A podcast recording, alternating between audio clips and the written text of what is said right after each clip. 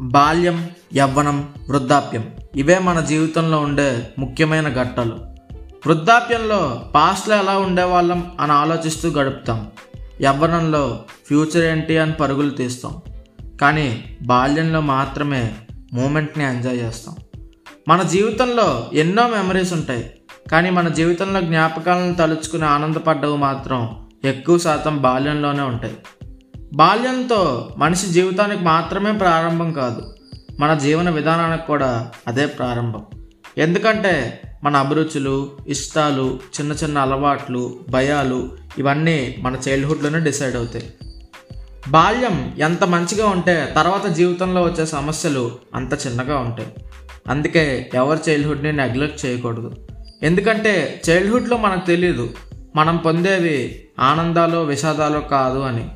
మనం చైల్డ్హుడ్లో పొందేవి జ్ఞాపకాలు అని.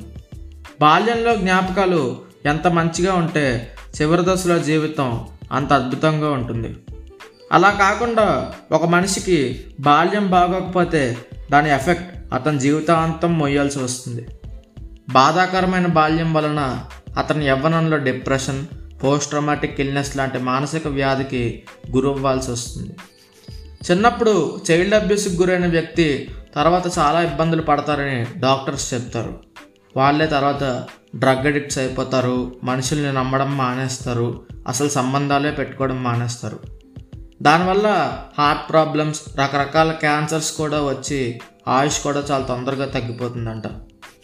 అందుకే చిన్నపిల్లల్ని తిట్టేటప్పుడు చూసుకుని తిట్టాలి. వాళ్ళకి హార్ష్ సన్నివేశాలు చూపించకపోవడం మంచిది. ఎందుకంటే వాళ్ళు దాని నుండి త్వరగా డీవియేట్ అవ్వలేరు. అందుకే ఒక్క జనరేషన్కి బాల్యం కరెక్ట్గా ఉంటే భావితరాలంతా అద్భుతంగా ఉంటాయని సైకాలజిస్ట్ చెప్తారు. ఎందుకంటే బాల్యంలో జ్ఞాపకాలు మనం నిద్ర లేచాక కూడా మనతో ఉండే మన కళలు లాంటివి. ఎన్ని మంచి జ్ఞాపకాలు ఉంటే అంత మంచిది. చివరిగా ఒక్క మాట. నిజమైన సక్సెస్ అంటే బాల్యంలో పెద్ద అయ్యాక సాధించాలనుకున్నవి సాధించడం మాత్రమే కాదు.